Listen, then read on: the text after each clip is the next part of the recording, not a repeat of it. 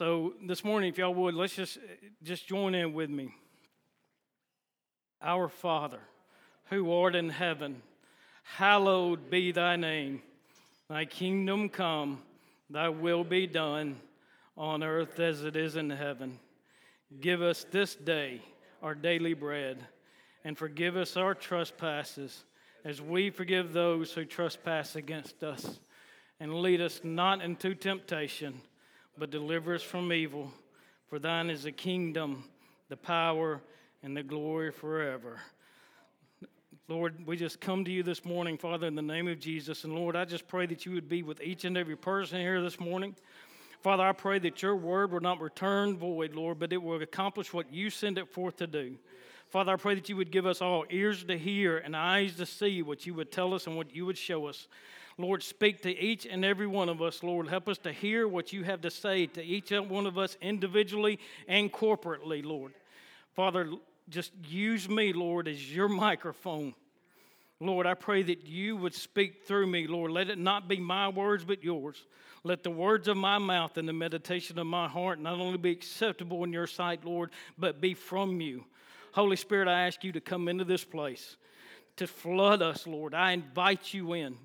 Please, Lord, because I can't do this without you. I don't want to do this without you. And Lord, I just pray that you just be with us. Be with me, Lord. Give me strength today, Lord. And we just ask these things, Lord, in Jesus' name. Amen. You know, Brad and I were talking earlier, and, you know, he reminded me to try to wrap up at noon because I give Brad a hard time about preaching long, but anybody who's heard me preach knows I can I give him a good run for his money.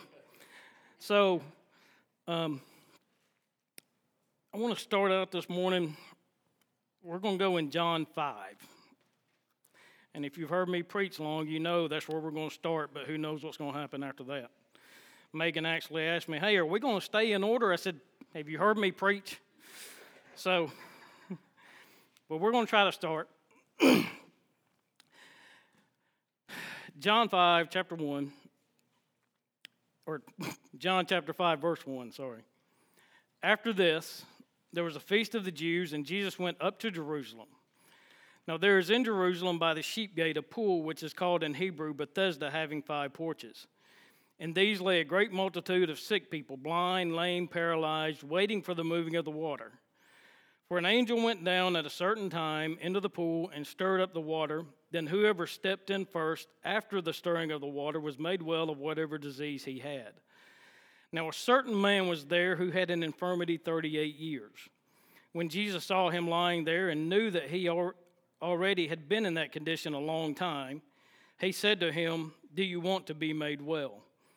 The sick man answered him, Sir, I have no man to put me into the pool when the water is stirred up. But while I am coming, another steps down before me.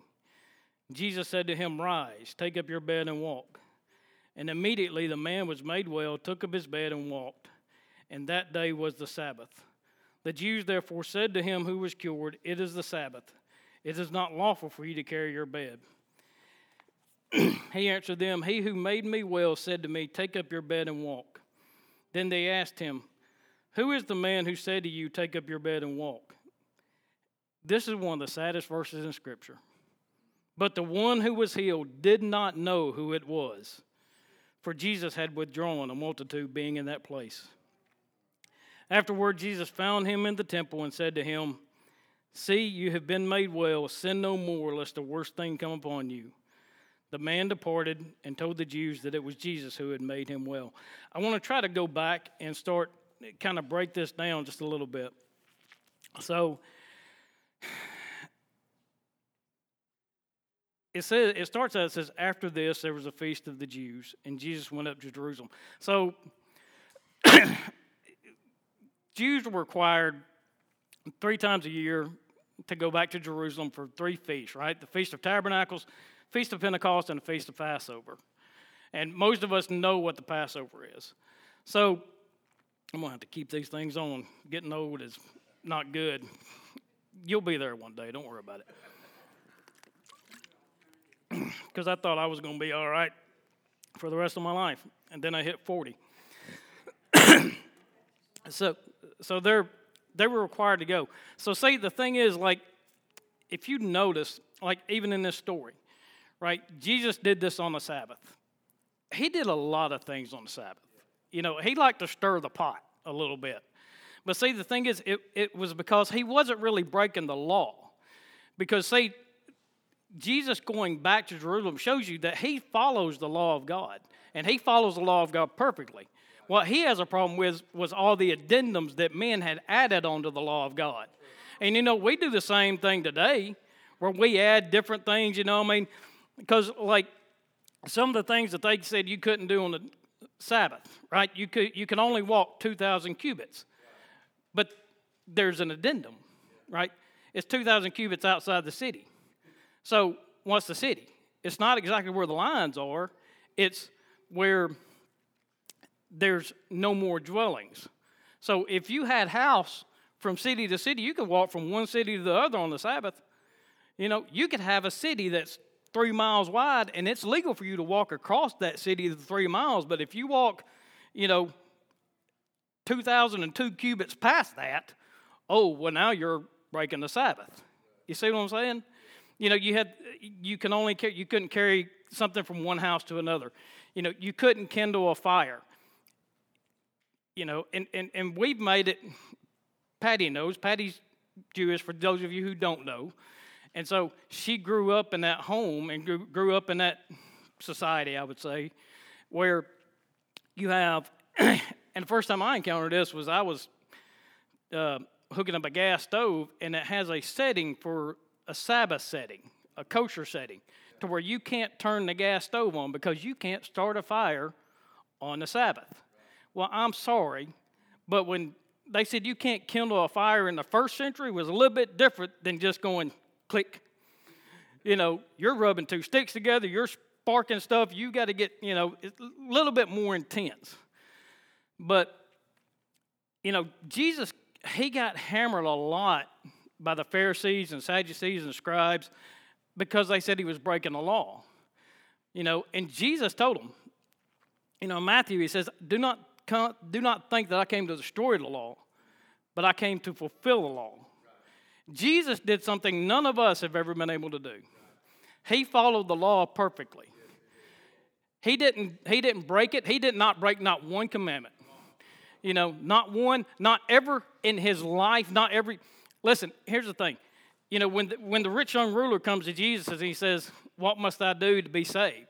And Jesus gives him all these commandments. He says, Well, I've kept all of them. Really? So, and Jesus says, Really? No, you didn't sell all you have and give everything to the poor, come and follow me. So he proved to him, no, you can't follow all the commandments. But see, the thing is, even if you do follow this law, the Pharisees, the, the strictest Pharisees, they cannot follow the law because you've got to follow it perfectly every moment of every second of every day of your life. You slip one time, one moment, you've broken the law. You know, we've all broken the law since we got up this morning. I mean, probably most of us before we even got out of bed. You know.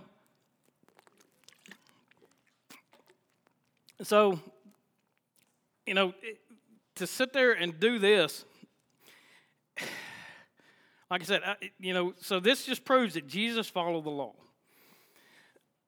so, now there's in Jerusalem by the sheep gate a pool, which is called in Hebrew Bethesda. Now, the sheep gate, that was just the gate where they were bringing the sheep into, the, into Jerusalem to take them in the temple for the sacrificing, right? And so there was this place called Bethesda. Now, it's interesting because this place, Bethesda, is translated the house of grace or the house of mercy, right? And what's really funny, or what's really interesting, is it has five porches, right? five covered colonnades, five coverings inside the house of mercy. Has anybody ever heard of evangelist, apostle, prophet, teacher, preacher, pastor, right? So you've got people, you got a great multitude of sick people waiting for the moving of the water. So you've got all these people sitting here in the house of mercy under the five coverings, sick blind, lame, paralyzed. You got people who are blind. They either they can't see, and it look. Let me tell you something. It's right here, and it's not just D church. Because if I really want to get you fired up, I get up here and I can talk about D church as a whole. But there's probably going to be ten people outside of this church actually see this. So I know realistically, I'm talking to Brookside Church of God right now, and I'm talking to people sitting in this room. So as you, if you know me, you know that when I preach one, I've been getting hammered by this the whole time I've been studying it. But here's the thing don't sit there like I've heard other people talk about. Don't sit here with a shovel. And every time you hear me say something, go, oh, well, that was for that person over there. That was for that person. No, no, no. Take it personally. Bring it home. Make it about you. That's what's wrong with the church today is we do not judge ourselves that we may not be judged.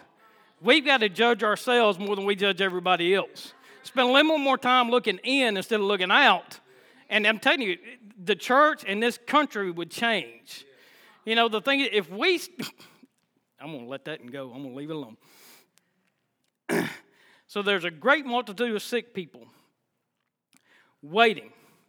And you know, the thing about this is the interesting thing is they knew they were sick. You know, they knew they had some problems. They knew they were blind. They knew they were lame. They knew they were paralyzed. That word paralyzed, it's also translated as um, withered. You know, and, and what's funny is withered, sorry. Can't move or won't move. Or it also means dry arid, waterless. How many people, how many of us are sitting in here right now that are dry and arid or waterless because we do not let the Holy Spirit do what He needs to do in us? We don't sit in the waters of God and listen to Him and walk with Him and hear that enough, you know? And so, but all these people, at least they knew they had a problem. There's a lot of us sitting in here right now, we think we got it made, we're good. You know, hey, look, I prayed a prayer when I was four years old, so by gosh, I'm straight. Not knowing, like in Revelation 3:17, because you say, I am rich, have become wealthy, and have need of nothing, and you do not know that you are wretched, miserable, poor, blind, and naked. That's God speaking. That's Jesus. That's straight from the words that, that, that that's in red. So, waiting for the moving of the water. You know, the thing is, but how many times do we sit in church and that's what we're waiting on? We're waiting for that one certain little moment, that one thing to happen, right? Because, you know, we're, we're, reaching out and we're waiting for our favorite preacher, our favorite teacher, our favorite song, right?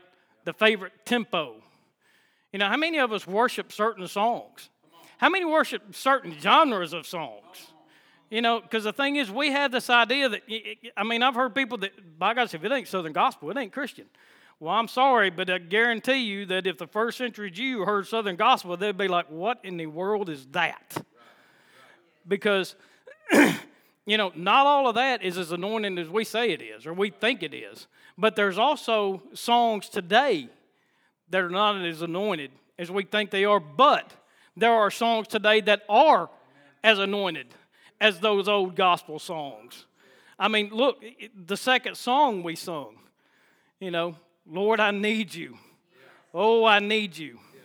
You know, the guy that wrote that song, I hate to break it to a lot of you, but he's Catholic. You know, and so for those of you who think that ain't gonna be no Catholics in heaven, let me tell you something. There's true Christians in the Catholic Church, and there's fake Christians in the Catholic Church. There's true Christians in the Baptist, and there's fake Christians in the Baptist. There's true Christians in this church right now, and there's fake Christians in this church right now. Which one are you? Are you, are you, are you really serving God, or are you just playing the game? Because I'm going to tell you something. There's one day we are all, me included, we're all going to stand before God and we're going to answer for the things we've done. We're going to answer for the way we've acted. We're going to answer for everything we haven't done that we know we should have been doing. because it's all Christ in us. You know, I was talking to a lady yesterday and I told her, I said, you know, the thing is, look, some of y'all have heard my testimony, some of you hadn't, and you better be glad. Because you'd probably run out here right now. I ain't listening to that guy. If he's had a, if he's lived that kind of life, I don't want nothing to do with him. You know. Because, oh, but you know, the church we don't judge anybody on their past. You know, we we don't ever do any of that, right? Right? We we won't ever judge anybody on their past or what they've done in the past. I can tell you, Brad don't, or he wouldn't let me up here. But you know, the thing is, when you when you read this, I do a little bit of teaching and preaching. Um, I heard Jentezen Franklin one time. He said, "What's the difference between a teacher and a preacher? A teacher tells it, and a preacher yells it." So, you know, I, I try to do a little bit of both. So, some of you, it depends on what translation you have. Um, verse 3, where it says, And these lay a great multitude of sick people, blind, lame, paralyzed. The second part, waiting for the moving of the water, and usually in all of verse 4, in some translations, that's actually deleted. And I'm not going to get deep off in the weeds in this, but the reason being is because they found older manuscripts that actually did not have that in there. Now, for those of you who don't know, up until 1450, I believe, when the first printing press was came about, everything had to be copied by hand. So they were simply going off the manuscripts they had back then, and so you've got newer, older, older manuscripts that did not have these this part of the verse in it. Now, does that mean this part is not right or this part need to be left out? No. I'm not a Bible scholar, you know. But just know that it's not there. Does it mean it's any less biblical? Does it change the story whatsoever? No. And like I said, I could get way off in the weeds with this and we could have a discussion about it, but now's not the time or the place. So just throwing that out there. But the thing is, this actually, these healing pools, so they actually were, these really came about during the Greek Empire, during the, the Hellenistic period, because, like, they loved spas. So they would have all these spas pop up, and like where there were natural springs and stuff. Actually, I just found out up by where I live in Hayden, that area, I guess a lot of y'all probably heard of Blount Springs. Well, that's because that actually used to be a spa up there. And when you drive by, you can smell the sulfur spring. And it's kind of funny because you get to blame that smell on somebody else in the car as you drive by it. So, you know, um, Alyssa don't like that when I do that to her. But so you got these spas that they popped up all over the place. Well, so you've got this pagan belief that you know what what's the guys? They had a they had a god. Ask. It's Greek, so bear with me. And I'm not Greek. I'm redneck. so Asclepius, right? So he was the Greek god of healing. So they said that you know, basically he was sending down his workers to stir the waters and people would try to get in and then when they got in there they would be healed. Well, so then that just bled over into the Roman Empire, and so it just kept going. Well, this shows you how much the culture influenced the Jewish people. Now, see, it says here in verse 4 that an angel went down a certain time in the pool and stirred up the water. Now, do I believe that an angel of God actually went into the water and stirred it up because that's what's in the Bible right here? No. No. And the reason I don't believe that is twofold. I believe that what, because another thing you got to remember is when you read the Bible, it's like I heard a guy one time, he said he loves it when people in his theology class would say, Well, what this means to me is, and he'd say, Hold on, right there. what does it mean if you were never born? In other words, when you read the Bible, keep your opinions out of it, keep your biases out of it. It, it yes, God speaks to us through this, but listen, one of my favorite authors, A.W. Tozer, he always said, and he was a great preacher, he was kind of dry, but when you really listen to him, you know, it's about like me, just dry. But when you listen to him, you could tell it was anointed. But what I loved about A.W. Tozer, he said that people would ask him, How does he get sermons? He said, Look, when I read the Bible, I don't go trying to get sermons. He said, I read the Bible to find God, and God gives me words for sermons. You know, and that's the thing is look, when you go in here, that's why Jesus said, Seek first the kingdom of God and his righteousness, and all these things will be added to you. Instead, we take and we try to seek the kingdom of God and his righteousness, so all these things will be added to us. You know, so you're not really seeking God, you're seeking after the things that God gives you. You know, so so pay attention. What are you really seeking after? You know, like you had all these people, they're sitting there, what are they seeking after? They're not seeking after God. They're not, even if they believed it was an angel, they're not going after the angel, they're just going after their healing. Right?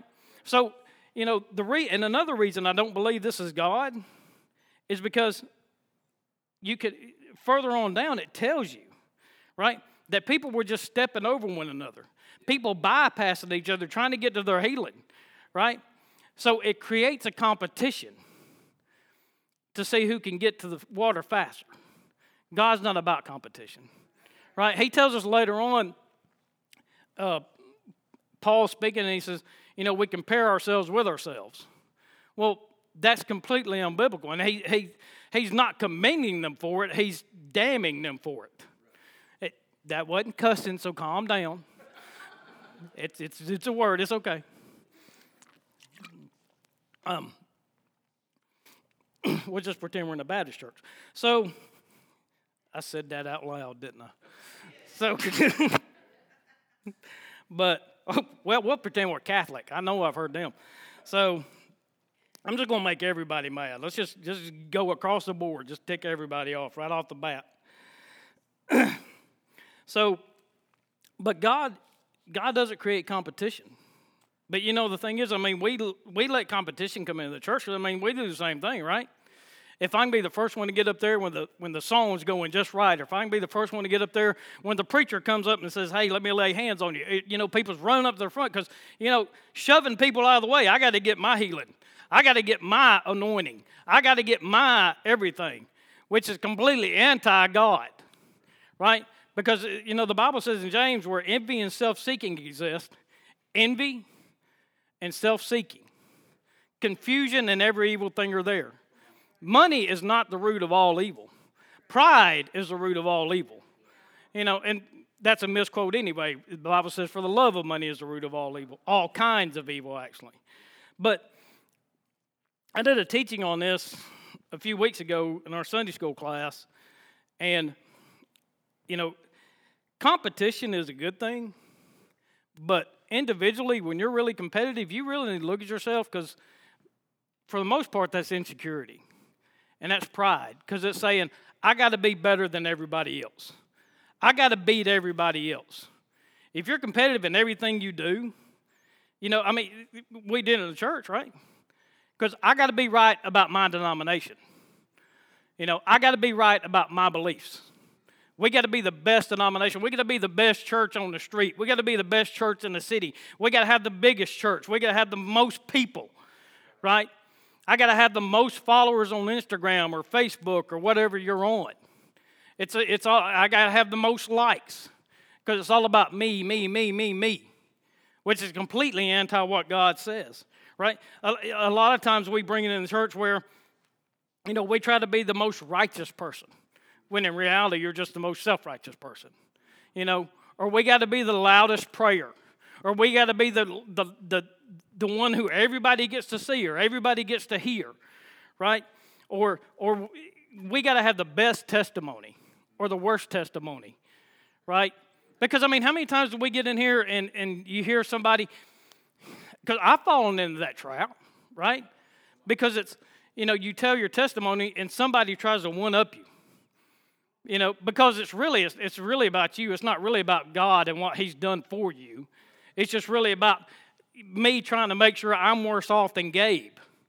You know, which pretty sure I'm not. But sorry, I had to I had to do it. So, but you know, but you ain't heard my story yet. So, but you know, the thing is, man, it, it, it's we got to not do that. You know, it's not, quit looking at us in that light. Quit thinking that, you know, I've got to be this or I've got to be that, you know. Um,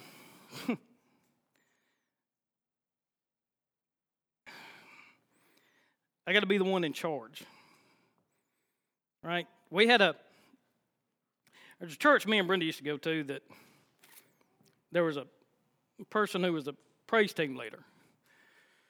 And the reason they were the praise team leader is because somebody found out that they could sing. And so they approached them and asked them, Hey, do you want to be on the praise team? Well, this person said, The only way I'll be on it is if I can lead it. In other words, not really lead it, it's just the only way I'll be on it is if I can be the one out front or if I can be the one bossing everybody around because we've got we've brought corporate leadership into the church instead of taking church leadership into the corporate world, right? Because we have this idea that whoever's in charge needs to be the one that everybody sees. See, we need to have that military mindset of leading from the front. You know what leading from the front means? It don't mean I'm the one out front and everybody gets to see me first. No, it means I'm the first one getting shot at. That's what a true leader is. It means I'm here to block the bullets from everybody behind me. But we've got everybody wanting to wave flags and eh, say, well, that makes me a leader. No, it don't. And, and just because you like to boss people around, that don't make you a leader either. You know, it just, that just makes you bossy and makes nobody like you, is what that is. But talking about competition, like I said, competition in, in, certain areas is a good thing, right? But for me, now I haven't played in a long time, but I used to like playing golf. But I stunk at it. About like life. I stunk at it. And, you know, I know Caleb likes to play, but the thing I like about golf is football, basketball, baseball, soccer, right? You're playing against other people. Golf, you know what? If me and Caleb go and play golf, I don't give a rip what Caleb's hitting. I got to hit my ball. I got to play my club because I'm not playing Caleb, I'm playing the course. And we got to, and to me, that applies so much to life. Because I'm not playing against Brad. I'm not playing against Marcy. I'm not playing against Brenda. I'm not playing against Terry. I'm playing against life. I'm playing against Satan. I'm playing against, most of the time, you know who I'm playing against? Raymond. I'm playing against Raymond a lot of times. And I'm going to tell you something, I lose a lot of times. But you know, here's the thing though. Is even when I'm playing against myself, I've still got Christ on my side. And he's, he, he can back me up. He's the one who says, Here, look, you get a mulligan. Here, you know, and, and a lot of times in life, here's the thing about it. Look, just like golf, don't give up. Because there's been, I can't tell you how many times, and I'm t- sure anybody who's played it can tell you, there's been so many times where I've sat there and been like, you know, forget this, I'm done, I stink at this, that's it. I give up, I quit, I'm through. And then you hole out one from 50 yards out, and you're like, well, maybe I'll keep on playing just a little bit more. But God does that to us, right? You get to the point where you're just ready to just give up. And then next thing you know, you're holding one out from 300 yards, and you're like, How did I do that? And God's going, I got the ball, and I put it where I want it to go, and I take care of it. So,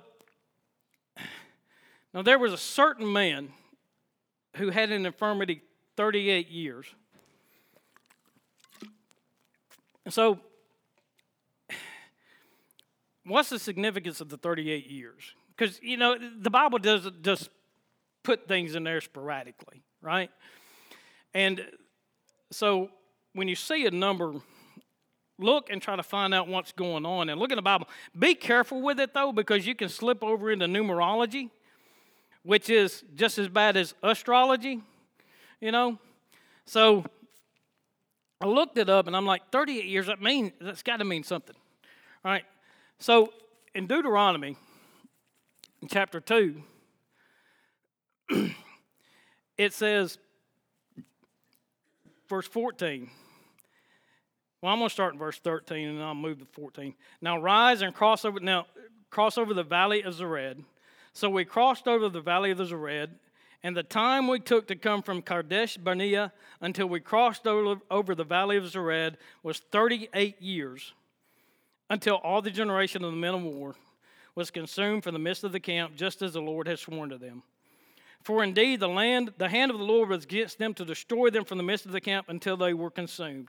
So it was when all the men of war had finally perished from among the people that the Lord spoke to me, saying, This day you are to cross over at Ar, the boundary of Moab.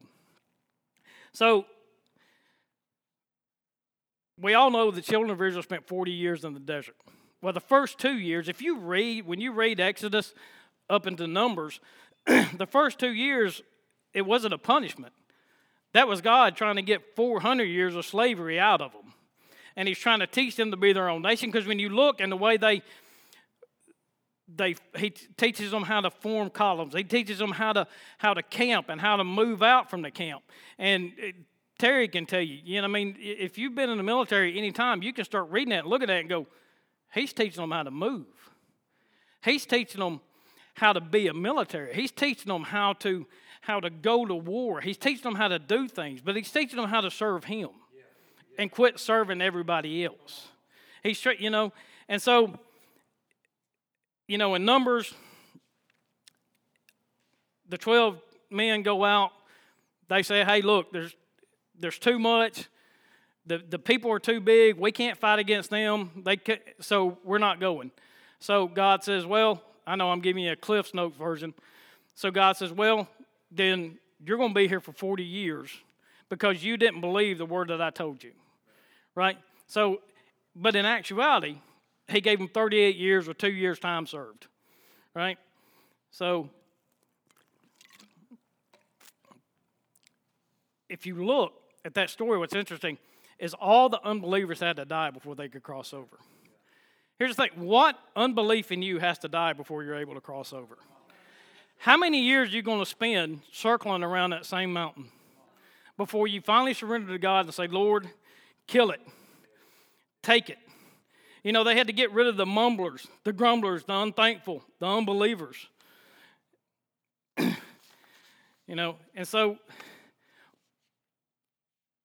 what's so interesting in that? Why this man? Because when you read the story, you can see there's all kinds of people around this pool. Why did Jesus pick out this one guy? And if you've seen, has anybody watched The Chosen? Yeah, yeah, yeah. It's pretty good. So I watched, I saw that part. If you've seen that one, it's pretty interesting their take on it. But the thing is, just like this, Jesus went in, he healed this one person, and then he walked away. There's all kinds of other people around. Why didn't he heal them? For one, I don't know. learn that. Please learn that.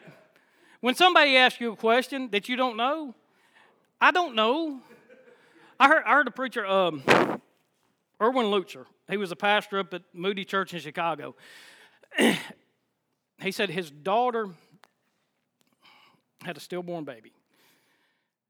And said he's sitting there in the room with her. Now, this man was a pastor of a large church, you know, big theologian, knew all he could possibly know about God. And he said he's sitting there, and he said he's holding his his dead grandchild. And his daughter asked him, says, Daddy, why? And he said, I want you to learn this. He said, I gave the greatest theological answer I've ever given in my life. He said, I don't know. God's much bigger than any of us. He's much greater than any of us. We don't know everything there is to know about God. We won't ever know. Why do you think there's angels that circle around his throne to this day and have been ever since before creation, and all they say is, Holy, holy, holy is the Lord God Almighty, the one who was, is, and is to come? Every time they circle around, they see something new about God because there's nothing else to say. You know what blows my mind is these people that say, "Well, when I stand before God, I'm gonna—you ain't to do nothing." One, you probably ain't to be standing.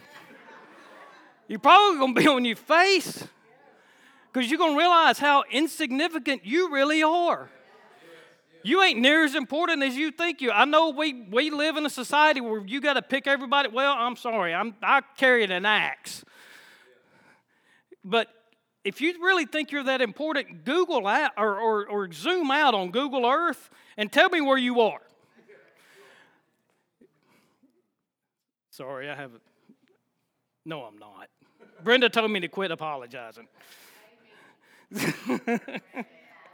so, but I love what Matthew Henry says.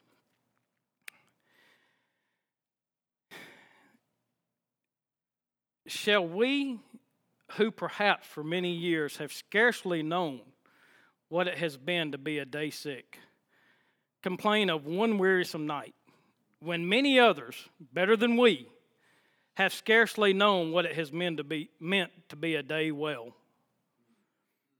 Christ singled this one out from the rest. Yeah. Those long in affliction may comfort themselves that God keeps account how long. So why this man? I think this is this is my theology, my personal theology. So I leave room to let you know I could be wrong. But I believe that it was a symbol to the Jews. Because if they look at 38 years, they're going to see something me and you probably won't see until we go digging in. I believe that this was Jesus' way of letting them know it took you 38 years to get to the promised land. After 38 years, this man has encountered the promised one. So you go from having the promised land, so now it's time to enter in and it's time to cross over. I'm here, and he's making an announcement. I am here, and I am the Messiah. So Jesus goes to this man and he says, Do you want to be made well? Now, doesn't that seem like a crazy question? Do you want to be made well? But see, the thing about it is, when we read this, we can't see the inflection of what he's actually saying, right? Because we all know it's not so much how you say or what you say, but how you say it. So did Jesus go to this guy and go, You want to be made well? Or did he go to this guy and go, Do you want to be made well? See the difference? That's the same question, but not really. Right? Because the thing is, I've had to deal with this myself. Do I want to be made well? right? So, why would Jesus ask that question? It, it, it's Matthew 7, verse 13, 14. I think it's because most people would rather follow the wide path than the narrow path, right? He says, Enter by the narrow gate, for wide is the gate and broad is the way that leads to destruction, and there are many who go in by it. Because. The because is a, it, it, it's the explanation of why people would rather go down the wide path. Because narrow is the gate, and difficult is the way that leads to life, and there are few who find it. That way is difficult. The Christian life ain't easy. Following Christ ain't easy. Following Christ is actually really hard. You know, because Luke 14 verse 25. Now, great multitudes went with him, and he turned and said to them, I bet nobody's got this up on their mirror at home, do you? If anyone comes to me and does not hate his father and mother, wife and children, brothers and sisters, yes, in his own life also, he cannot be my disciple. You know what? I am so sick of hearing people saying, well, we need to walk in love. And it's their excuse for loving their, part, their, their, their brother, their sister, their child more than God. We are to love one, but we are to love him above everybody else. If they're doing wrong, if they're going against God, you need to call them out. You need to love them enough to say, listen, what you're doing is sending you to hell.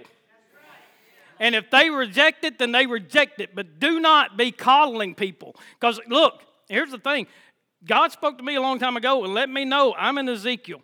And if you don't know what that means, that means my job is to stand at the tower and blow the trumpet and your blood is not going to be on my hands. My job is to sit here and say, what you're doing is wrong, and if you don't heed the warning, it's on you. See, you know, quit trying to act like you got it's on your shoulders to bring people to heaven. You know what our job is? Preach the gospel. Preach the gospel. If they accept it, they accept it. If they reject it, they reject it. It's not on me. I look, you can't save anybody. There's only one who can save. My job is to lead them to him. And the thing is, the problem is you got people trying to lead people to Christ who they don't even know how to get to him themselves. You don't even know the way. I got to I'm trying to hurry. I'm trying to hurry. you know, John 5 25, he says, Well, surely I say to you, the hour is coming and now is. Was well, the hour coming or is it here? It's interesting. Jesus said the hour is coming and now, in other words, it's both. It's coming and it's here. It's coming and it's here. You can stand in the middle of a river and you know what? The water's coming and it's here. The water's coming and it's here. But the hour is coming, and now is when the dead will hear the voice of the Son of God, and those who hear will live. So maybe if you ain't hearing God, it's because you ain't dead yet. That's our problem. Is most of us we are not willing to make ourselves a living sacrifice. Jesus said, "Take up our cross daily and follow Him." Not pick it up one time and then you're done. No, no, no. It's because we have to die daily. I'm going to tell you something, man. I do not do good at that. I look, Raymond gets resurrected a lot, and I have to put him down a lot. You know, you got to remember when you come up to this altar, do you know what the purpose of the altar is? The purpose of the altar is to kill things. The purpose of the altar is to burn things. We got to quit coming up here and laying it down and then picking it up and bringing it back to life. We need to bring it up here, kill it, burn it, let it go.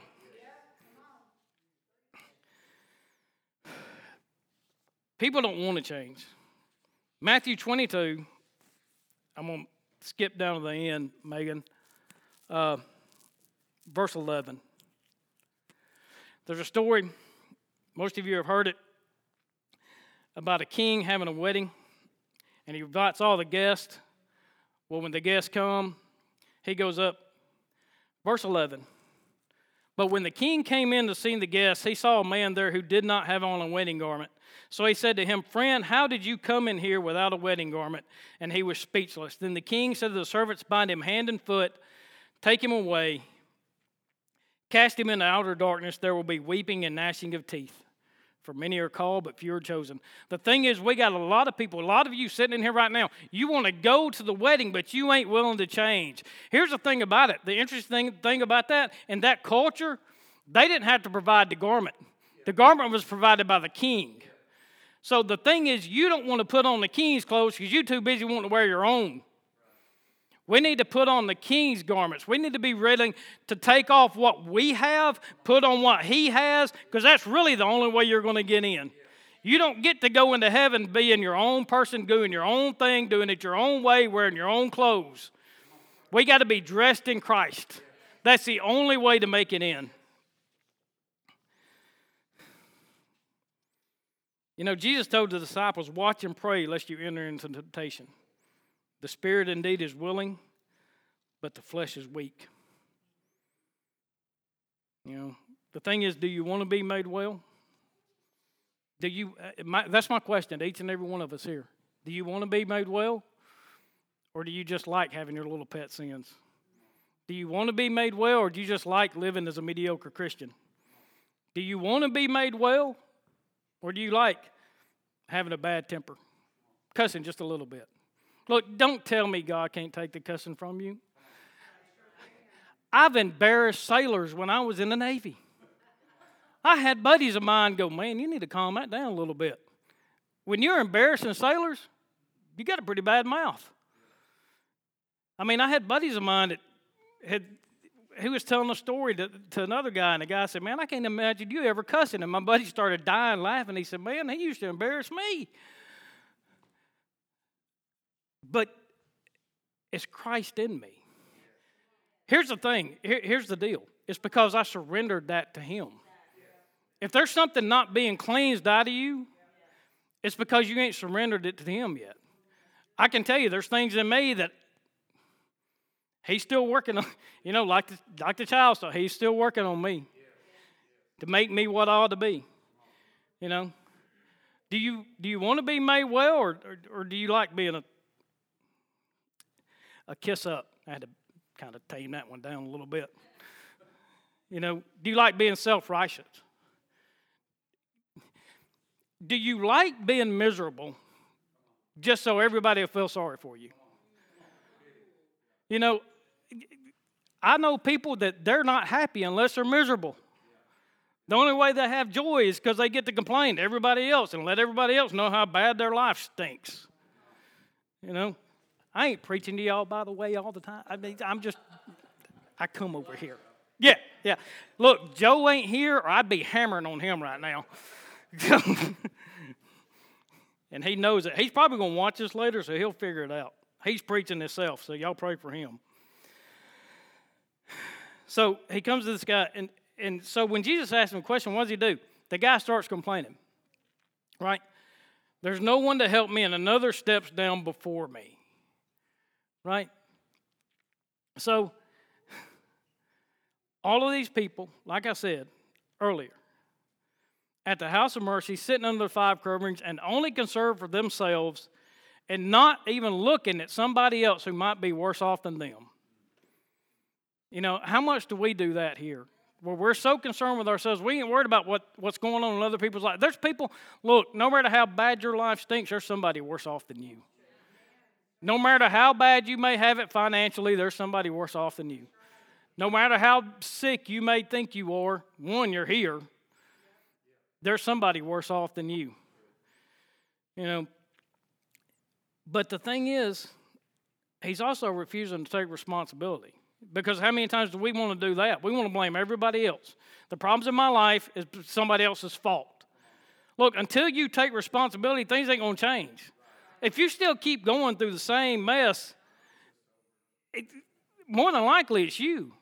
Quit blaming God for the decisions that you've made in your life that's got you into the point where you are. You know, I know people that let me let me rephrase. I've been the person who said, God, why? Why? And then I look back and realize, oh, it's because I did something stupid. That's why. Right? You know, I mean, I had buddies of mine when I was in the military, it, it was kind of a running joke. They would ask me, you know, because I lived quite a few years as an agnostic. I, I wasn't sure if there was a God or not. And I grew up in church my whole life. You know, and it wasn't until God revealed himself to me that I really knew who he was. I had a lady one time, she said she was struggling because her son was becoming an agnostic. And I said, Well, good. And she just kind of looked, you know, she's like, What do you mean good? I said, Because I've been there. I said, Because the thing is, here, here's, one, mm, here's one thing I can tell you is when you find out that God is real, can't nobody take it from you. Because, see, it, it wasn't because he went off of what mama said, he went off of what daddy said, he went off of what somebody else said. Look, it's because he found him himself. And God revealed himself to it. Because the thing is, when I found out that God is real, you couldn't convince me that he's not real. I, I don't care what kind of scientific evidence you got. I don't care what kind of argument. Look, my mama's been dead since 2007. You could take everything away that ever proves she exists, but you know what? You can't tell me she never existed. You may not see it. You may not believe she ever was real, but I can tell you, I know she was. So you can't tell me that God's not real. So, what's interesting about this, Jesus didn't listen to his complaints. Rise, take up your bed and walk. All you're complaining, all you're grumbling, everything you're doing, Jesus is saying, Rise, take up your bed and walk. And you know, here's the interesting part because, you know, I've been in the, the, the word of faith movements and all that stuff. And so, what some of them will tell you is if you don't have faith, you know, you can't be healed because you didn't have faith. You didn't have enough faith. This guy didn't know who Jesus was. How can he have faith in somebody he don't even know who he is? Look, Lazarus was dead. And Jesus said, Rise. And the reason he said, Lazarus, come forth, because if he didn't call his name, everybody's getting up. So, you know, but it's amazing that, you know, I mean, Jesus walks up to the, to the widow of Nain. She's walking her dead son on a casket, going to bury him. And she runs into the one who is the giver of life. If you want to mess up a funeral, you invite Jesus. If you really want things to change, you invite Jesus. Because he walked up and he said, Up, oh, this ain't happening today. I've got something to say about this. Oh, man. See, I told you, Megan, I just, it's all over the place. You never know. That wasn't even in my notes. But the interesting thing about it, I forget it. I don't need these anymore. I'm done immediately the man was made well. You know what I love about when they show that show in Chosen is that Jesus tells him, Rise, take up your bed and walk. And I can imagine this guy sitting there. He's been laying there for 38 years. Right? He's been paralyzed for 38 years. The Bible doesn't tell us exactly what is, but he can't move. People's passing him, so apparently he's paralyzed. Can you imagine he's just sitting there, and Jesus says, Rise, take up your bed, and walk. And you know, the first thought he had was, Yeah, right. Dude, I'm, did you not see what I'm in? But he got up because he believed the word. If you really want to rise up and walk, Believe the word. Let the word not return to him void, but accomplish what he sends it forth to do immediately. 38 years, man.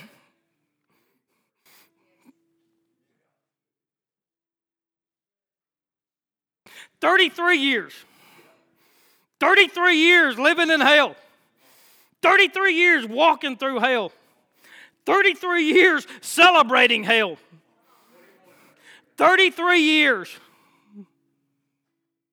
But immediately, in the moment, in the blink of an eye, September 11th, 2009, I encountered Jesus Christ and He changed me forever.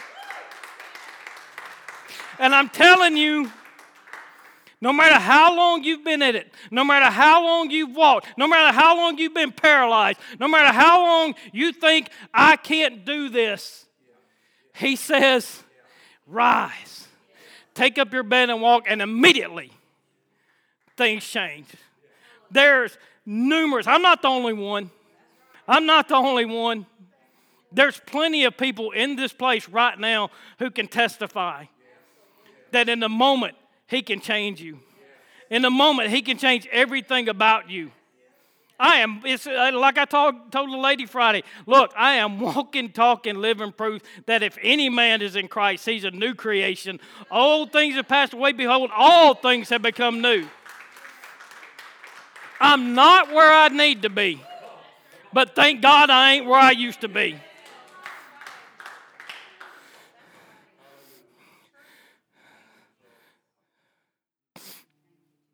I don't know if they have anything. But you know, I used to, church I grew up in, we were talking about Southern Gospel. They used to sing this song. And I didn't get why people would get up and run around the church. And I didn't understand. I grew up in one of those wild churches where people would run the aisles and they'd dance up and down the aisles and they'd run up and down the pews. And I didn't get, I didn't understand it until I understood the song. And it wasn't because I understood the words, it was because I felt it.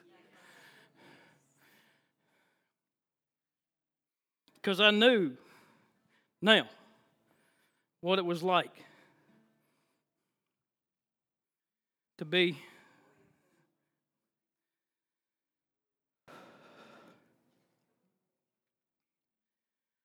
shackled by a heavy burden beneath the load of guilt and shame. Because, see, I lived that life. I was there, man. I had every bit of it. And then, then, then the hand of Jesus touched me. And see, now I get why they did it.